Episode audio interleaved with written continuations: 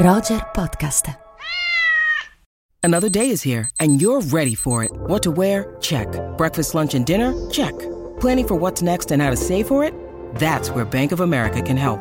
For your financial to dos, Bank of America has experts ready to help get you closer to your goals. Get started at one of our local financial centers or 24-7 in our mobile banking app. Find a location near you at bankofamerica.com slash talk to us. What would you like the power to do? Mobile banking requires downloading the app and is only available for select devices. Message and data rates may apply. Bank of America and a member FDIC.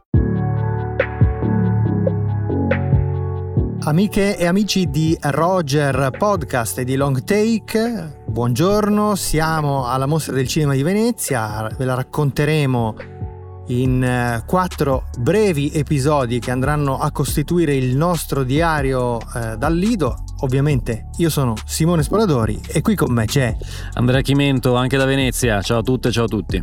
Bene, bene. Allora Andrea, siamo a raccontare proprio le primissime battute di quello che abbiamo visto qui, qui a Venezia. Ci concentriamo direi soprattutto sui film in concorso, ne abbiamo visti già un pochino e alcuni di questi ci hanno, come raramente accade, ma eh, ogni tanto accade, ci hanno diviso. E quindi io direi di partire con il film d'apertura, se ne è parlato tanto, è uno dei film, diciamo, che un pochino ci ha diviso.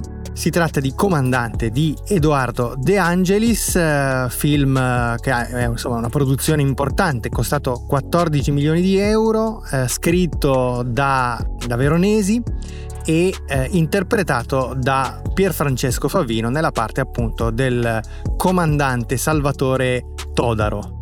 Andrea, tu sei sul fronte del no. Sono sul fronte del no, sì, perché è un film ehm, che ha sicuramente una confessione dignitosa, delle belle sequenze all'interno, insomma, dello spazio ricreato di questo sommergibile, però è un film che mi, mi convince molto poco dal versante, diciamo così, di un altro tipo di messa in scena, quella più dell'enfasi retorica, di una certa pomposità che viene molto a, a, cozzare, secondo me anche con qualche messaggio che il film vorrebbe portare avanti, sia magari in alcune scelte stilistiche, musicali, sia anche con delle frasi, quindi sento un po' un cinema un po' troppo forzato, un po' troppo appunto pomposo e questo mi ha, un, mi ha un po' limitato il coinvolgimento, sì. Devo dire che partiamo dicendo spesso che non siamo d'accordo, poi in realtà su alcune cose delle rispettive argomentazioni ci ritroviamo perché io credo che sia un buon film, non privo di difetti, alcuni dei difetti che ho riscontrato sono quelli che hai riscontrato anche tu, cioè indubbiamente è un film che ogni tanto eccede nell'enfasi, ricordiamo brevemente la storia, che è la storia appunto di questo comandante, come dice il titolo, della Marina Militare Italiana che nel pieno della, nel pieno, insomma, all'inizio della Seconda Guerra Mondiale guida un, insomma, conduce un sommergibile che si ritroverà ad affondare una eh, nave mercantile che batte bandiera belga e poi a portare in salvo, quindi a imbarcare i naufraghi di questa, di questa nave ponendosi un problema eh, che eh, diventa immediatamente, insomma, che rimanda all'attualità più, più stretta, e cioè salvare o meno gli uomini in mare contravvenendo anche a degli ordini che arrivano dall'alto e contravvenendo a quella che è la disciplina militare. Il protagonista del film, il personaggio principale, interpretato da Favino diciamo alla Favino. Certo, certo, sì sì, con un accento veneto, insomma, quindi sempre un lavoro di mimesi particolare. E il lavoro sui dialetti che, certo. che, di cui Favino è sicuramente uno specialista e comunque il, il, personaggio principale del film, insomma, questo comandante, decide di seguire la legge del mare e non la, la legge, la, non la disciplina militare e quindi salva questi uomini dicendo in mare non si abbandona nessuno, gli uomini vanno sempre salvati. Questo dovrebbe essere un messaggio diciamo così, progressista e eh, insomma, messaggio filantropico che eh, come dicevo prima, rimanda all'attualità, certamente ci sono dei passaggi enfatici che, come dicevi, rischiano di vanificare questo contenuto. A mio modo di vedere il bilancio è tutto sommato abbastanza positivo. Secondo te un po' meno, ma invitiamo, insomma, quando, quando, esce il film in sala? Non mi ricordo. Penso ci sia ancora una data, non vorrei sbagliare, ma non è stata comunicata con uh, l'annuncio dell'apertura del primo giorno. Non so se intanto è arrivato qualcosa, se no arriverà. Eh. Anche perché il film è stato, diciamo, ultimato proprio qualche ora prima del, del festival, insomma, questo possiamo dirlo. Qualche ora dopo, chissà. o qualche ora dopo, comunque, eh, fateci sapere quale delle due opinioni andate a sposare nel momento in cui il film uscirà. Comunque questo è stato il film d'apertura. Poi eh, subito dopo è arrivato un altro film che ci ha visto su fronti leggermente opposti. Si tratta di El Conde di Pablo Larraín, che è uno dei tuoi registi più amati, Andrea. Assolutamente, cioè, era uno dei miei film più attesi anche. Sì.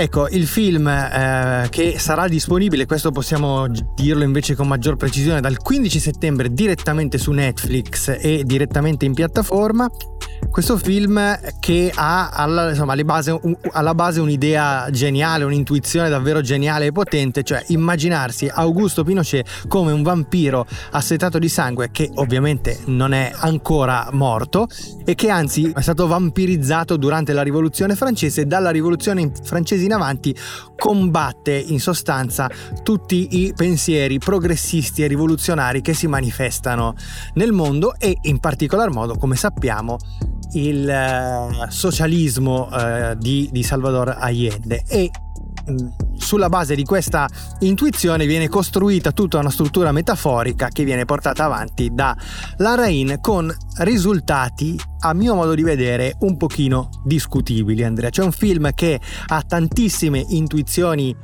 eh, notevoli. Non spoileriamo vista l'uscita imminente del film ma insomma sarà particolarmente gustosa e interessante la scoperta di chi è la voce narrante dall'accento molto british del, del, film, però queste intuizioni così potenti vengono un pochino dilapidate in una struttura che insomma un po' per accumulo finisce per perdersi per strada e eh, in una seconda parte diciamo davvero secondo me piuttosto confusa.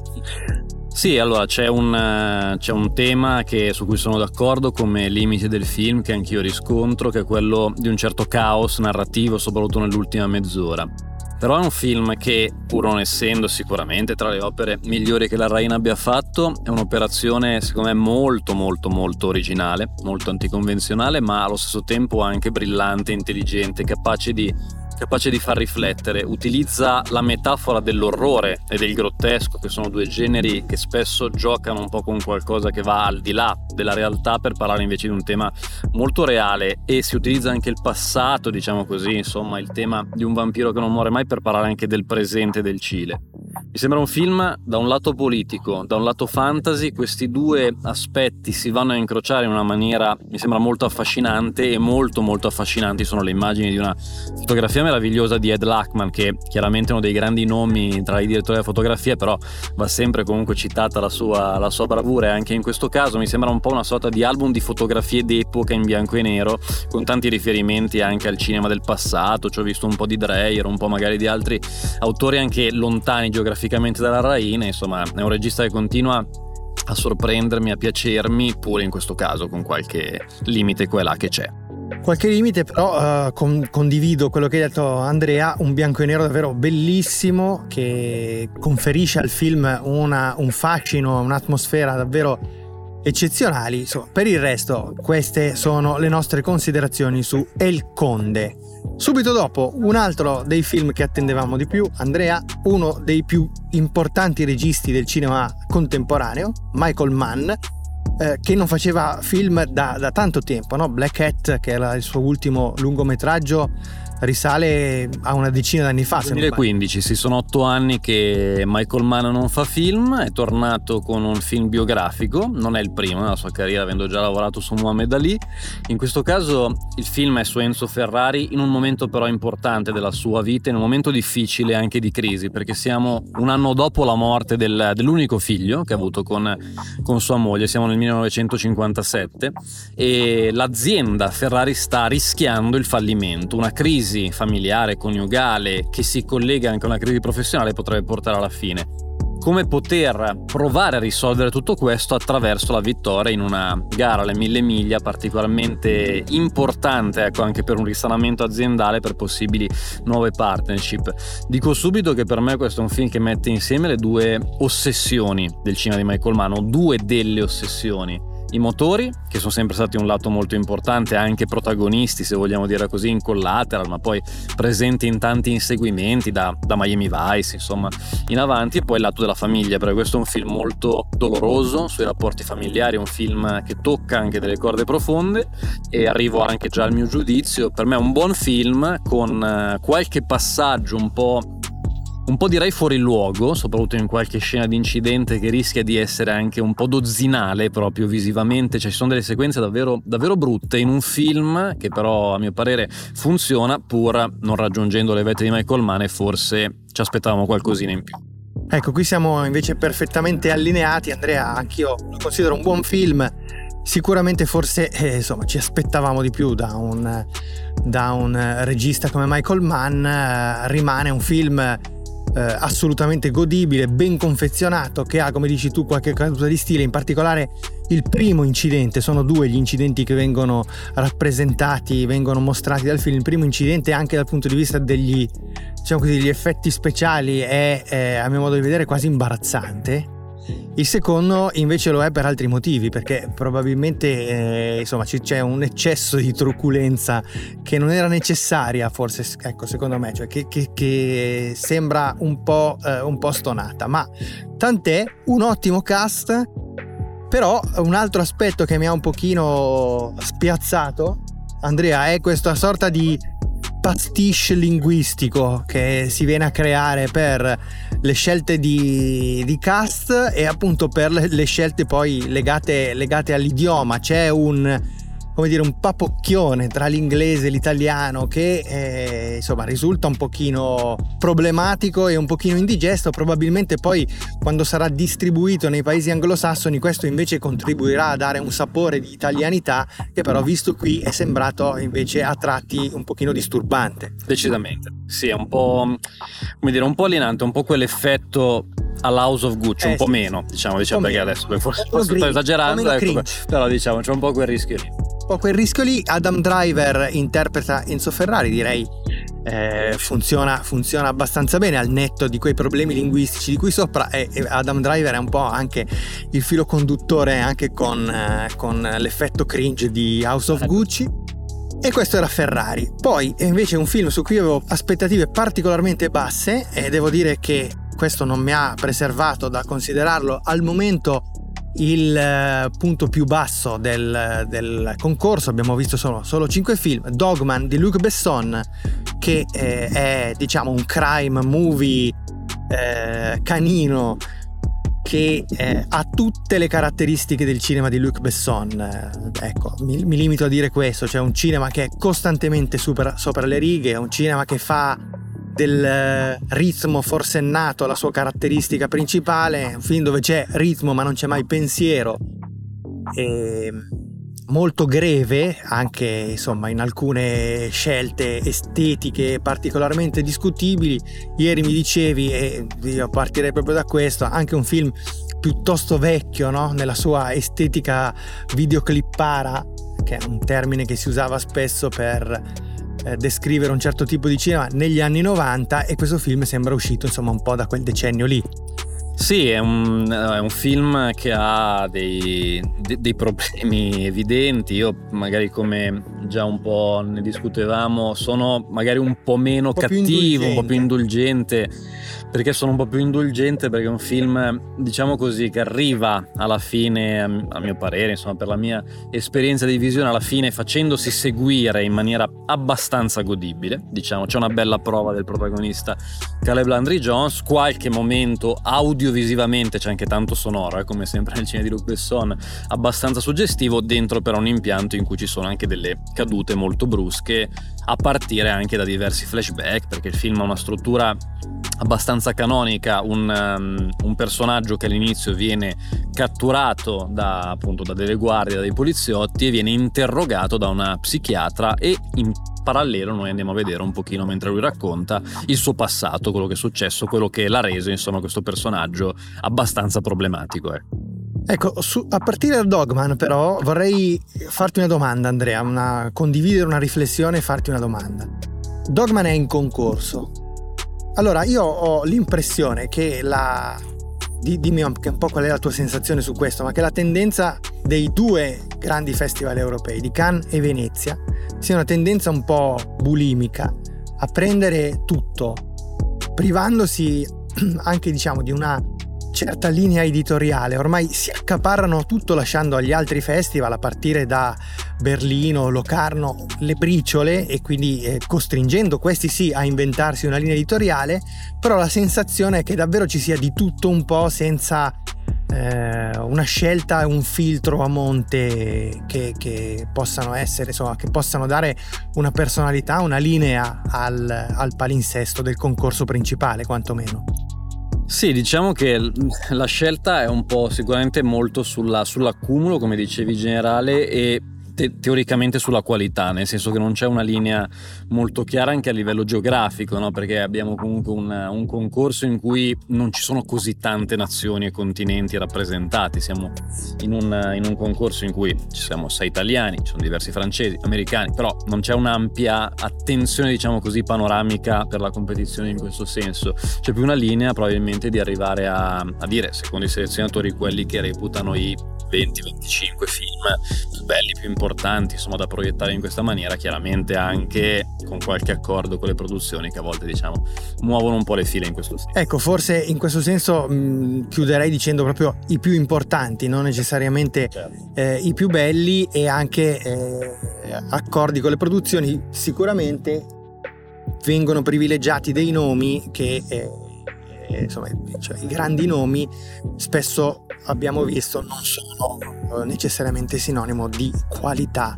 Poi eh, abbiamo visto un eh, film danese, anzi direi ho visto un film danese. Devo ancora vederlo, io ho perso la prima proiezione, lo vedo prossimamente, quindi ascolto Simone intanto. Sì, il film si chiama Bastarden ed è di Nikolai Arcel che è un regista danese la cui ultima prova diciamo che non era particolarmente incoraggiante perché Andrea trovami tu una definizione per la torre nera Ah, ma guarda, ma tra la Torre Nera, Royal Affair, insomma, questo regista non ne ha combinata bene nessuna, mi sembra, nella sua carriera fino ad oggi, invece Bastardi ha avuto un'accoglienza, mi sembra, discreta, no? Magari sì, sia il suo film migliore. Assolutamente, il suo film migliore è una sorta di western, passami questa definizione, ambientato eh, alla fine del Settecento nella in una regione brulla della Danimarca che è lo Jutland, protagonista un eccezionale, come sempre, Mads Mikkelsen che si carica letteralmente il film sulle spalle, lui è il bastardo del titolo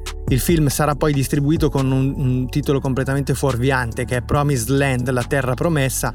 In realtà eh, il titolo Bastarden è particolarmente centrale perché il protagonista è, è, un, è, un, bastardo, nel senso che è figlio illegittimo di un nobile che poi lo ha, lo ha ripudiato e questo genera anche una similitudine molto importante con questa terra eh, senza questa terra senza fertilità e senza radici che è appunto lo Jutland che eh, tenta come lui e attraverso di lui invece di convertirsi in una terra eh, fertile e coltivabile. Chiaramente eh, da, da, seguendo proprio l'impianto del western c'è uno scontro molto eh, forte con un grande latifondista che eh, avanza dei diritti su questa terra. Forse la rappresentazione di questo personaggio malvagio è la parte più fragile del film, nel senso che è una rappresentazione estremamente stereotipata, però il, il, resto del film funziona nell'ambito proprio di un, di un, dramma molto molto molto intenso con delle immagini suggestive. Insomma un buon film anche in questo caso non ci siamo strappati i capelli però eh, sicuramente un buon film. E questo diciamo chiude il perimetro di quanto abbiamo visto per il momento in concorso Andrea Altre cose da segnalare invece al di fuori del concorso principale? Ma segnalerei un, un bel documentario, Hollywood Gate, documentario che Simone proprio tu mi hai consigliato, io poi l'ho recuperato il giorno successivo alla prima proiezione, un documentario che sorprende per, innanzitutto per il tema. Questo Hollywood Gate è una sorta di grosso complesso che si considera, si pensa fosse appartenuto alla CIA e viene scoperto dai talebani quando gli Stati Uniti lasciano l'Afghanistan, siamo nel 2021 e sostanzialmente mi sembra questo documentario una sorta di racconto di formazione quasi di un regime militare, ecco, da una milizia insomma che diventa regime nuovamente perché è il ritorno dei talebani al potere, un documentario fatto a livello formare in maniera diciamo semplice, chiaramente non tutto quello che magari il regista ha visto si poteva mostrare perché c'è un'autorizzazione che doveva essere su quello che veniva filmato da parte del, del, governo, però è un film che arriva, arriva, molto forte allo spettatore, mi sembra un po' quello da segnalare. Aggiungo anche un film italiano, un esordio che ha aperto le giornate degli autori, Gli oceani sono i veri continenti, che mi piace consigliare anche perché è in sala in questi giorni e il consiglio è proprio quello di, di scoprirlo, di fare questo viaggio a Cuba, cullare cullati un po' da un altro bel bianco e nero da immagini molto sinuose. Molto bene Andrea, ci attendono dei giorni molto intensi e proprio oggi per chi ascolta il podcast passerà il secondo film italiano in concorso, quello di Saverio Costanzo, film molto atteso di eh, Yorgos Lantimos, eh, Povere creature, Poor Things e insomma tante altre cose. Il prossimo appuntamento con Rubik dalla mostra del cinema di Venezia sarà lunedì e quindi vi racconteremo tutto quello che avremo visto nel weekend, compreso Andrea, il film che io attendo di più dopo aver visto il trailer, davvero non sto più nella pelle, che è The Killer di David Fincher. Che passerà, se non sbaglio, la prima proiezione domenica mattina. Domenica mattina e quindi riusciremo a includerlo nella nostra prossima puntata del, del podcast. Bene, è il momento dei saluti. Ciao a tutte, ciao a tutti e direi che ci risentiamo tra qualche giorno, sempre qui da Venezia, chissà, magari anche con qualche ospite. Ciao a tutti, ciao a tutte e a prestissimo.